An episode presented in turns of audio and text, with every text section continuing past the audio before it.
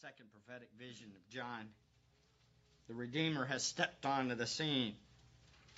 Again, redemption is the process by which sinful humanity is brought back or freed from the bondage of sin into a right relationship with God. All of us who have born, been born again have been freed from the bondage of sin. We don't have to sin all the time, and Satan is no longer our master. However, it's an already not yet kind of circumstance. We're already freed, but we still have this body of death we carry around. We're longing for the final redemption, which is what was talked about in Romans 8.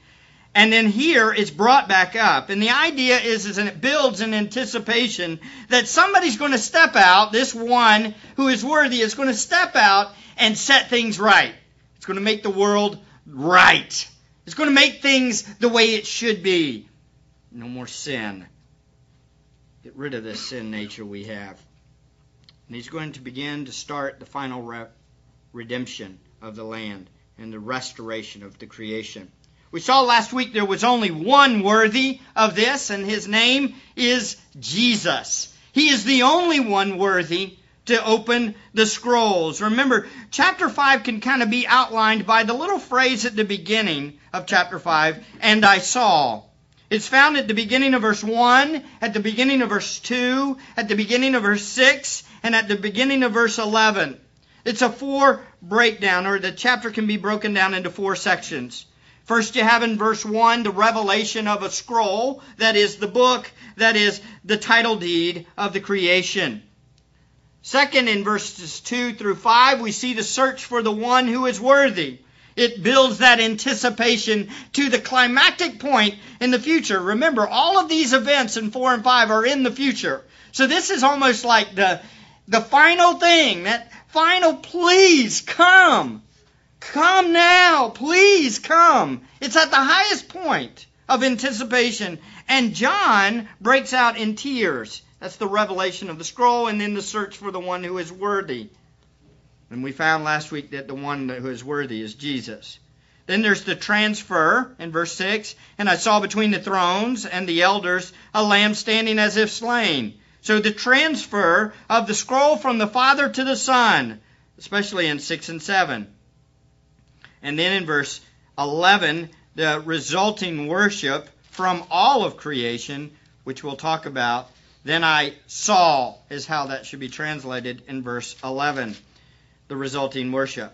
We saw last week the anticipation of the redemption came in verse 5 4, where John broke down in that lamentation, crying, Who is worthy? Who is worthy to open this scroll? Again, write down this concept and remember the scroll is the title deed of the creation, to bring the creation and give the creation to its creator, and specifically his Christ, the Messiah. It also includes on this scroll how the creation was going to be given back or transferred back to the creator, uh, to the creator and thus the Christ. We saw the scroll was history before it happened. We saw that there was only one who was worthy. And we saw that the concept of opening the scrolls included not just breaking the seals, those seven seals, and reading it, but also it meant he had the authority to carry out what was in that book, to bring it about. He had the authority. Christ alone has the authority to bring about this final redemption. We saw Jesus is the only one worthy. We saw that he's the lion from the tribe of Judah, the root of David, pointing to his royal lineage, right? That he's the King of Kings and reigns. We saw that he was the overcomer or the conqueror in verse 5. Remember, he conquered by accomplishing all righteousness all the way to his death and then rising from the dead as we celebrated last week on Resurrection Sunday. We also saw that Jesus is the center of everything in heaven now. He's now in the center of the throne, along with the Father, so everything is focused on him. And then in verse 6, we come across this little phrase a lamb standing as if slain. We saw that Jesus was the Christ who was sacrificed, died, and rose from the dead. So he's not only the all powerful king, but he's also the sacrificial Lamb of God. He's not only the judge, but he's the Lamb that was sacrificed for our sin. He's the all powerful, all knowing one. At the end of verse 6, it says, seven horns and seven eyes. Again, this symbolized the idea of his being all powerful and all knowing. And then finally, we saw in verse 7, and he, that is the Lamb, look, verse 7, he came and took the book out of the right hand of him who sat on the throne. That is, he was the only one who had the authority and the ability to approach the Father. He was equal in authority and worth to the Father. This points obviously to Jesus being the worthy one, equal with the Father. He is Lord, He is worthy, He is the Lamb, He is the Lion, He is worthy. Now today we're going to see how the what the response of the creation is to the Lamb's initiation of the final redemption. Let's read our passage. We'll start in Revelation 5 6 and we'll read down through the end. And I saw between the throne with the four living creatures and the elders a lamb standing as if slain, having seven horns and seven eyes, which are the seven spirits of God, sent out into all the earth. And he came, and he took the book out of the right hand of him who sat on the throne. When he had taken the book, the four living creatures and the twenty four elders fell down before the Lamb, each one holding a harp and a golden bowls full of incense, which are the prayers of the saints. And they sang a new song, saying, Worthy are you to take the book and to break its seals. For you were slain and purchased for God with your blood men from every tribe and tongue and people and nation and you have made them to be a kingdom and priests to our God, and they will reign upon the earth. Then I looked and I heard the voice of many angels around the throne and the living creatures and the elders, and the number of them was myriads of myriads and thousands of thousands, saying with a loud voice, Worthy is the Lamb that was slain to receive power and riches and wisdom and might and honor and glory and blessing.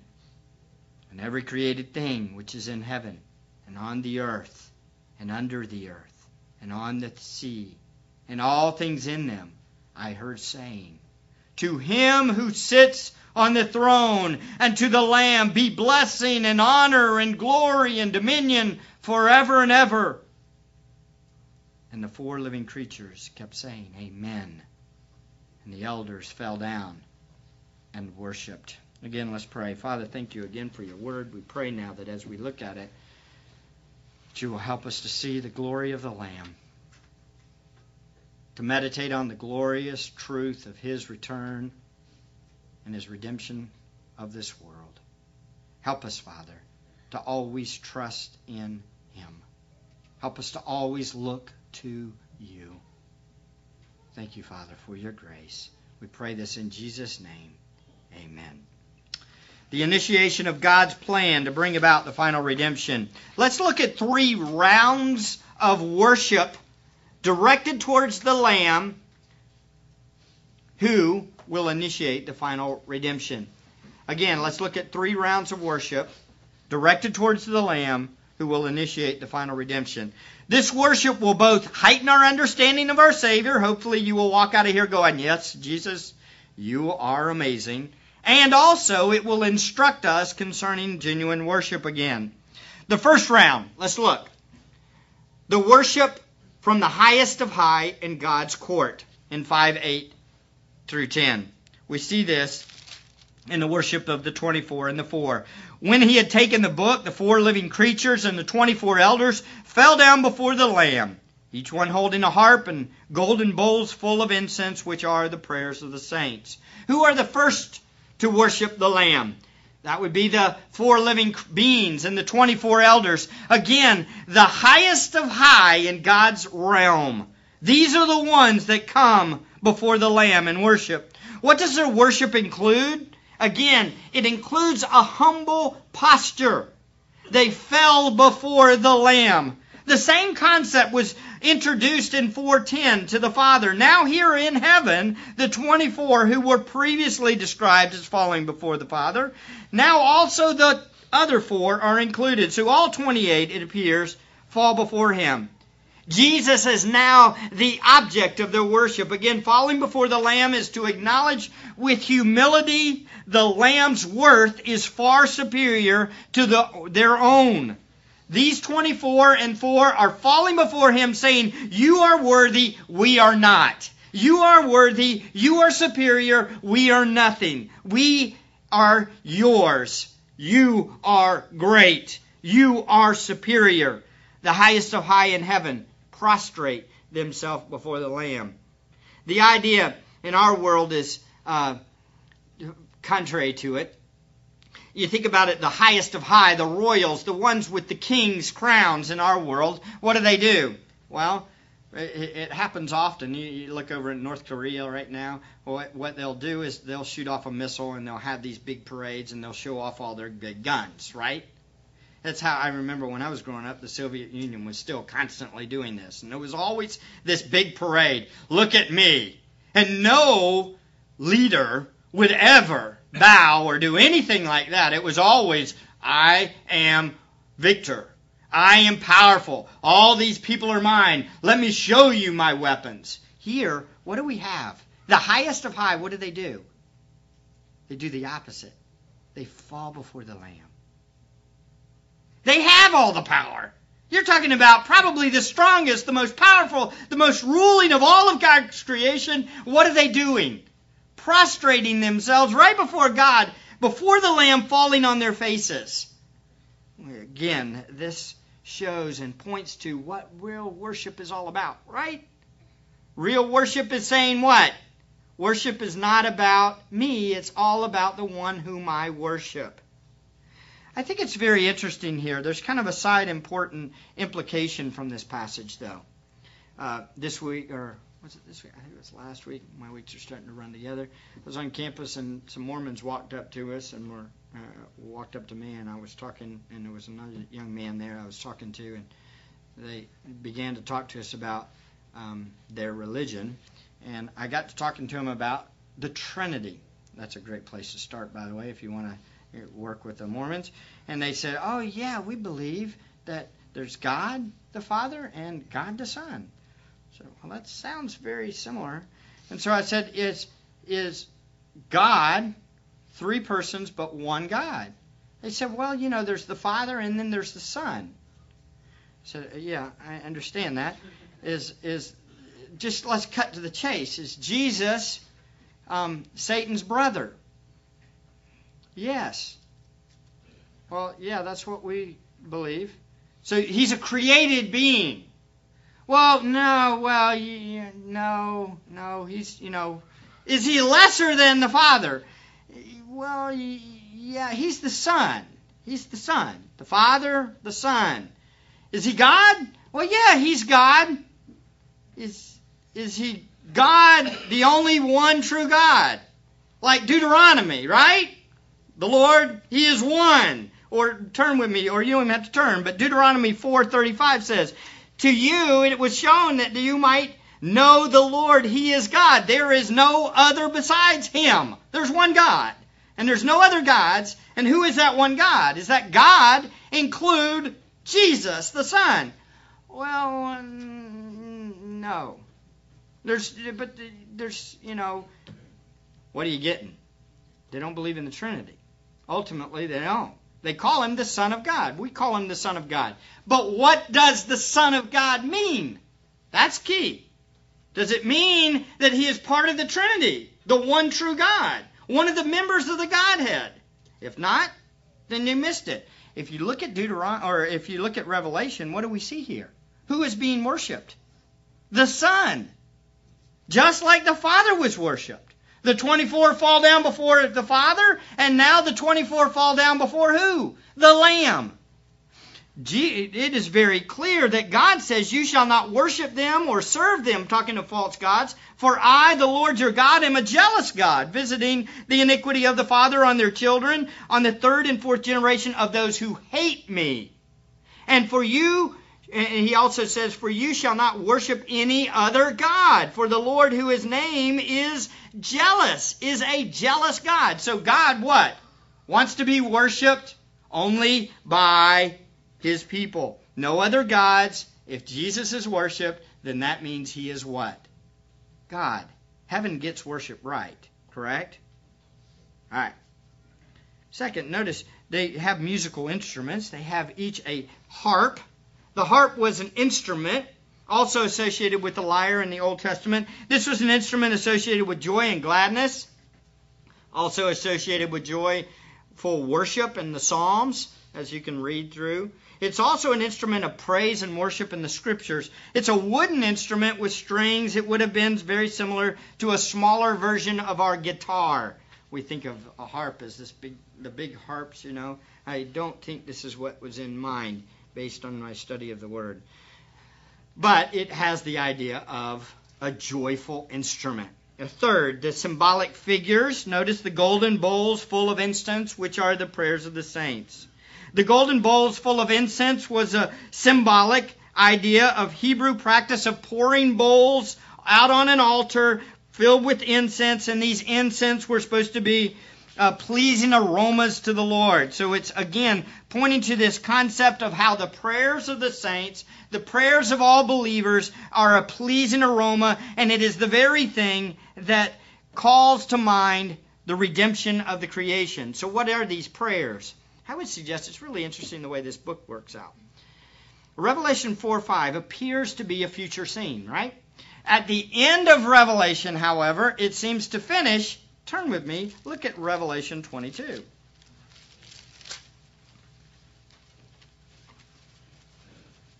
Remember, the, the scene is, the visions are over. And in Revelation 22, we have this interesting prayer from the Spirit along with the bride. And we see it in Revelation 22:17. We'll start in verse 16. I, Jesus, have sent my messenger to testify to you these things for the churches. I am the root, the descendant of David, the bright morning star. Then in verse 17, the Spirit and the bride say, Come! And let the one who hears say, Come! And let the one who is thirsty come, and let the one who wishes to take the water of life without cost. What's the idea? This come. Come to the bride, come to the Spirit and the church, promise the coming of the Messiah. And then they call people to come to Him. But the, the whole idea here is at the end, in light of all that's going to unfold, the redemption that's going to happen, now the church does what? It petitions Christ to do what? Come! Come! It's the prayers of the saints, literally. These prayers are added to this bowl. This is all looking forward to that concept. Again, as I meditated on this this morning, I thought, you know, I'm adding to these prayers right now. Please come! Redeem this body! Redeem this land! Make the creation back to the way it's supposed to be. Come, Lord Jesus. Is that your prayer? Hopefully it is. So to summarize, Jesus steps up to begin this final redemption, and the 24 and the 4 fall down in worship. And notice, lastly, they sang a new song. They sang a new song. It appears here, there's some speculation. People say, oh, no, angels don't sing. Well, if you take the 24 and the 4, and it seems as though it's talking about both, then they do sing. They sang a new song, who sang either 24 4 or all 28. Either way, it's an, probably an amazing music. Can you imagine? I mean, think about that worship scene. As, uh, as much as I love our musicians and as great as some of you can sing, um, can you imagine holy angels or holy beings that have never sinned with perfect bodies singing? Whew, I bet it was amazing. I bet it will be, rather, amazing. It's perfect without sin, without the effects of the curse. It's perfect harmony, perfect tone, perfect precision, holy worship. Can't wait. How about you? I want to hear it. It's going to be amazing. And a new song carries with it the idea of, in the Bible especially, with the idea of a new, fresh awareness of God's glory. Here we go. These holy living beings see the Lamb step up, take the scroll, which means final redemption. They're seeing a new aspect of God's glory revealed. And so what do they do? They sing a new song. It's great stuff. Thomas states this new song. This is a description of a song that is new in nature, different from usual, impressive, better than old, superior in value. Can't wait. A new awareness of the glory of the Savior. Now, what do they acknowledge? Let's look. Verse 9.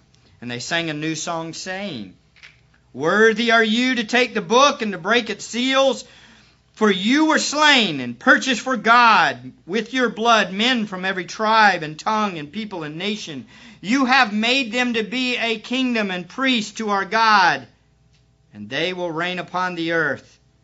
First, notice how they start. They start very similar to the way the 24 started in verse 11. Worthy are you. Same concept. Just as the Father is described as worthy, now the term is associated with the Son. Again, only God is worthy of this kind of praise. Again, the underlining implication is Jesus is just as worthy as the Father because both are members of the Godhead. This word, however, here emphasizes why Jesus is worthy. Notice, you are worthy to take the books. In other words, you're equal to the task. You are um, worthy of the task of doing this. Why does he have this privilege of opening the book and breaking its seals? Again, remember, carrying it out. Not just reading it, but carrying it out. Why is he worthy? The answer is given right there. Jesus is worthy because, and there's four reasons that are given. Notice, for you were slain. One, and you purchased for God with your blood men from every tribe and tongue and nation and people, or tongue and people and nation. And third, you have made them to be a kingdom. And fourth, priests to our God, and they will reign upon the earth. We'll talk about the reign and how that just kind of develops that concept as we go. But let's look at this worth of the Savior, why he is worthy. It's fourfold. You were slain. Interestingly, think about this for a second. The cross, even thousands of years after the fact, is still the ground or basis for everything. Think about it for a second. The cross is the basis for everything, even the final redemption. Sometimes we get um, we get this concept that the cross is only to get a person saved and the reality is is that the cross and the work of the cross and the work of the savior has implications for eternity. It's a wild thought. It's not just get us saved at the beginning. It's not just keep us saved throughout. It's glorification too and the final redemption of the earth is all based upon this concept of the lamb being slain. I find it interesting that the effect of the cross has eternal value. Why is Jesus worthy to take back the world? The cross. Why is Jesus worthy to restore the creation to its proper place? The cross. Why is worthy to redeem? Why is Jesus worthy to redeem the world of its fallen state? Because he has died and purchased people for God from everywhere. So, notice, second, and you purchase for God men from everywhere and every people. Again, redemption is the picture of slaves being bought out of a repressive situation, thus being freed to do what they were created to do. Humanity is in a place of enslavement presently. We are born with natures that are in bondage to sin. We are born in a world that is run by an evil dictator. You might not see him, but he is active. Then we are slave or saved, believers are saved and therefore freed from this bondage of sin and we are no longer under his rule. However, we still live in these bodies of death that have the effects of the old nature. We are still living among creation that still groans, as we mentioned. We are redeemed, yet we are redeemed, yet not fully redeemed, as you may think. It's an already not yet kind of circumstance. What do I mean by already not yet? We are already freed from sin. Satan is no longer our Lord, our master, if we're born again. But not yet have we fully realized all the glory of having Christ as our Lord and Master. We no longer have to sin. Praise the Lord, right? Because of what Christ did on the cross and because of what the Spirit did in our hearts. However, we still body or battle this body of death, and the creation is experiencing it all the time. Folks, you probably have experienced this week numerous times the need for the creation to be redeemed. Would you not agree? How many times have we been talked to harshly, or maybe even unfortunately, uh, talked to someone else harshly? How many times have we been affected by the cursed world this week? I would suggest we've been affected by it a lot, haven't we? Tons. Anybody cry this week? You don't have to raise your hand. Anybody sad this week? Anybody get angry this week? Anybody have somebody treat you bad this week? Anybody treat somebody bad this week? Anybody seen a death on television this week? I mean, anybody not seen a death on television this week? Our creation needs a redemption, doesn't it? Only Jesus has purchased a people and therefore he is worthy to come and take these people as his own. Now, Jesus is worthy and able to take possession of his creation and his people that he died for. And the purchase now will be a, he the purchase now will be able to serve and enjoy their master to the fullest. Oh, I can't wait for that. Can you? to just enjoy Christ completely without without any hindrances. Uh, I bet some moms in here can associate with this. Uh, just hang around your dads, hang around the the family for just a little bit and see what they do and all these little distractions and all they're always going a million miles an hour. We added a dog this week and it just really in a sense added another distraction. Just constantly everything's going and going and moving and moving and what we need is what? to focus our attention completely on Christ. How many of you are longing for that day when the only object of your affection and focus will be Christ? I look forward to that. Don't you? That's what it's about. And he has purchased a people from every tribe and tongue and people and nation. This is a phrase that's used five times in Daniel. It's a people without distinction of race, language, geographic boundaries, or political governing authorities. Our skin colors, our languages, our locations, our countries will be wide and varied. The earth is not just not for a particular race, folks. It's not for a particular language or a country. Um, worship is not limited to a select people group. Worship and service of the Creator is for all people groups without distinctions without distinction because Jesus has purchased a people from all of them. Uh, I love the title of Piper's book, Let the Nations Be Glad. It's just awesome. That's, that's what it's all about. That's what we should be all about, isn't it? We should be all about sharing the glory of Christ that all the tribes and all the tongues may do what they were created to do. Oh, I got so many young people in here. I want to just kind of shake you. Say, you're young. Think about it. Pray about it. Think about the possibilities. You can share the glory of Christ with nations, all kinds of different languages. See people from all over the world come wouldn't it be amazing if Grace Bible Church we had this gigantic reunion at the throne of God in Revelation 5 and we were all spread out all over and we brought people to Christ? That's what I want. You say, Mike, you don't want us to leave? I do.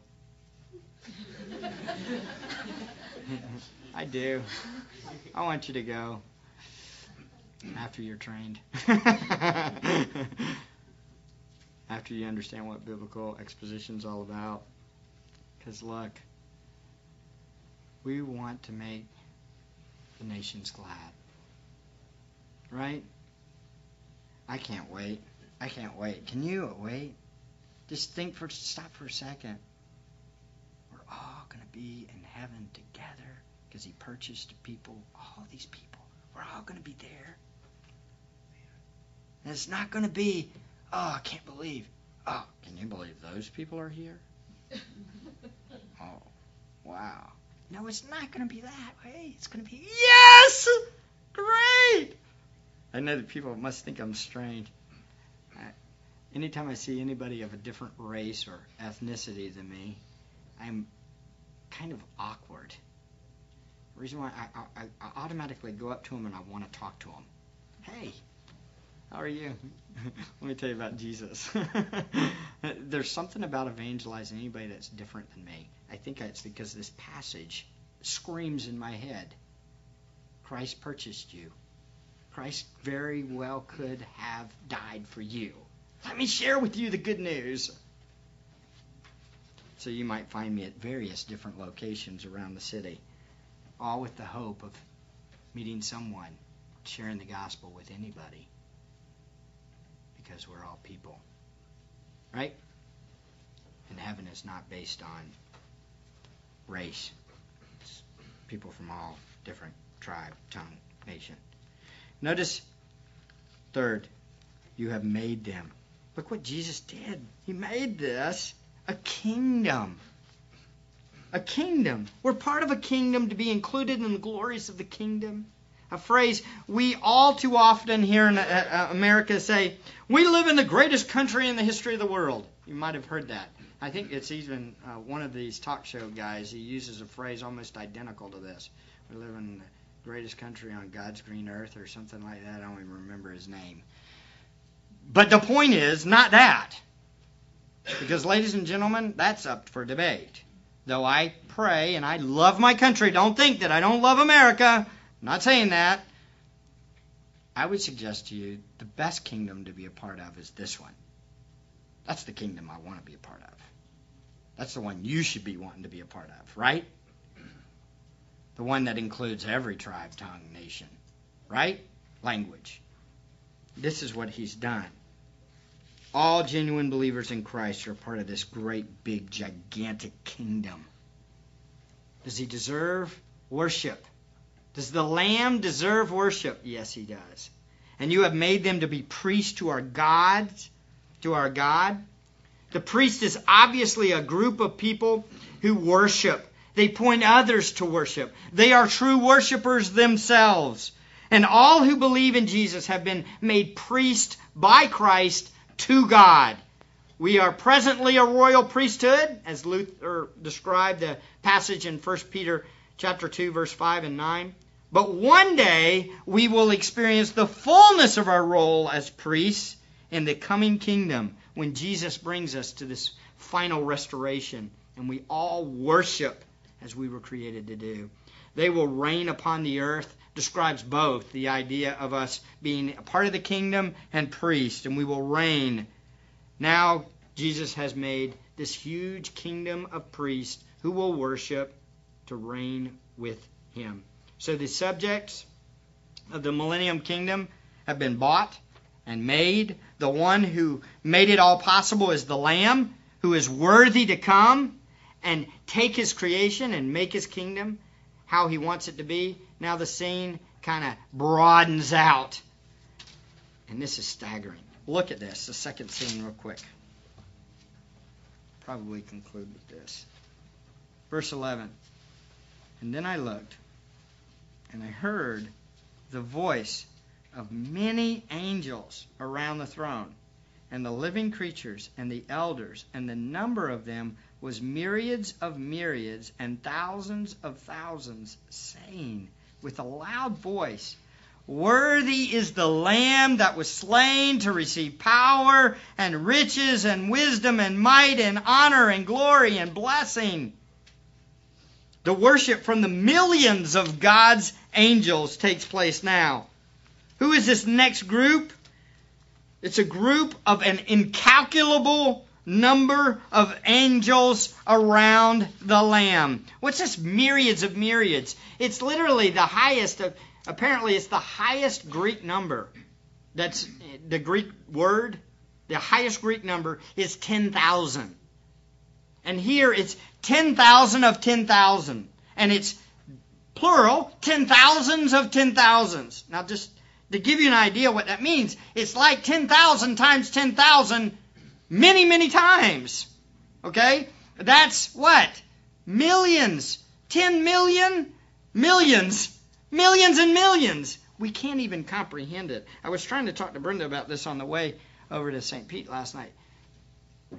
Think of the largest event you've ever been in. What's the largest event? I want to see. Who's been in a, a football stadium that had more than 80,000 people? Over 100,000? Anybody been in an event over 100,000?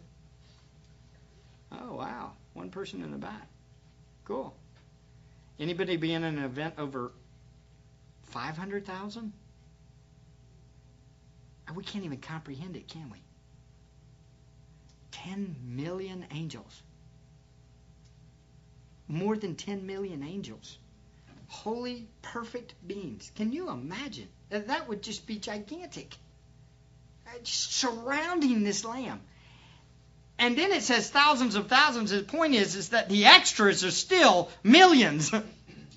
the leftovers of the calculable. So in other words, it's uncalculable. Millions upon millions upon millions. Wow. Can you imagine that worship scene? How many of you can you can you see John? I wonder what he was thinking. the scene grows, man. You got four, 24, millions, millions and millions. And they say with a loud voice, and he could understand what they were saying. Now, wait a second. Stop. Think about this for a second. Have you ever listened to a, a large group of people sing or say something? I mean, the best I've ever heard is, I have to admit, the Shepherd's Conference. When all the guys are all singing because their voices are all, you know, pretty much the same. and they're all singing at the same pitch, and it's pretty amazing. There are times when you're sitting in Shepherd's Conference and you just want to stop, right, guys? You just stop and just listen Wow, this is cool. When they sing Holy, Holy, Holy or something like that, it's whoa! Just want to stand in the middle and listen. That's 5,000. Think of millions upon millions upon millions. How loud that would be. How overwhelming that would be. What a scene. And guess what? He's worthy of that. If all of creation, all of God's angels, everything stops and says, Worthy is the Lamb. How much more should our own lives be all about the Lamb? All of creation stops and goes, Wow, God, the Lamb is worthy of everything. How much more should our lives be about the Lamb? Nothing else, right, is important. Everything pales in comparison to the Lamb. Oh, folks, can you imagine millions upon millions of holy angels saying with a loud voice, Worthy is the Lamb that was slain? Notice his death again, preeminent even in their thoughts, was slain to receive power and riches and wisdom and might and honor and glory and blessing. There are seven things showing the fullness of it the totality of all that the Lamb deserves and is worthy of. Now, it's interesting here when you think on this for a second. He already has these things, doesn't he? The Lamb has all the power, riches. Everything, he, everything that's here is owned by who? The Lamb. God, right? God owns everything. Why does it say to receive power and riches and wisdom and might and honor and glory and blessing? I think this points again back to the need for the redemption of the creation. Now, let me explain. Think about this. What does our world say? What does the creation often show and say? No, I have the wealth. I have the riches. I have the glory. I have the power. We have m- numerous people thinking that they are the it on the earth, right? But at the redemption, who is worthy to receive it all?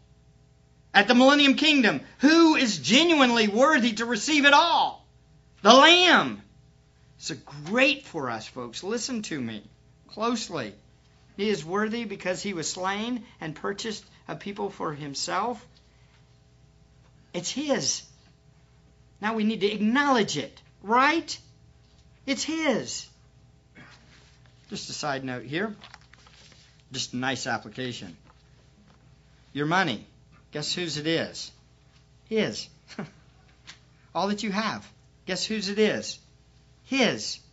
I was reminded this week, again, as I said in my Facebook page, I was reminded that my children are His also this week. They only, He is Lord over them. What happens to them, He is Lord over them. What do we take possession of? What do we say, this is mine? We're born this way, aren't we? Two year old, ask go up to a two year old and try to take a toy from him. What are they going to say? Mine. We think everything we have is ours, isn't it? We take ownership of everything. One day, creation will be redeemed. And when that happens, everybody will say, it's His. All knowledge is His. All power is His. All wisdom, all honor, all glory, all riches, they're His, not mine. I look forward to that day. How about you? All to Him we give, right? Let's pray. Father, thank you for your goodness and grace to us. Thank you for more about worship, recognizing that you alone are worthy to receive everything. It's yours, after all. And to the Lamb who was slain, slain and paid for our sin and purchased us, oh, everything we have is yours. Take it, Father. You deserve it, not us. You are worthy, not us. We will trust you, Jesus, and you alone. We pray this in Christ's name for his glory.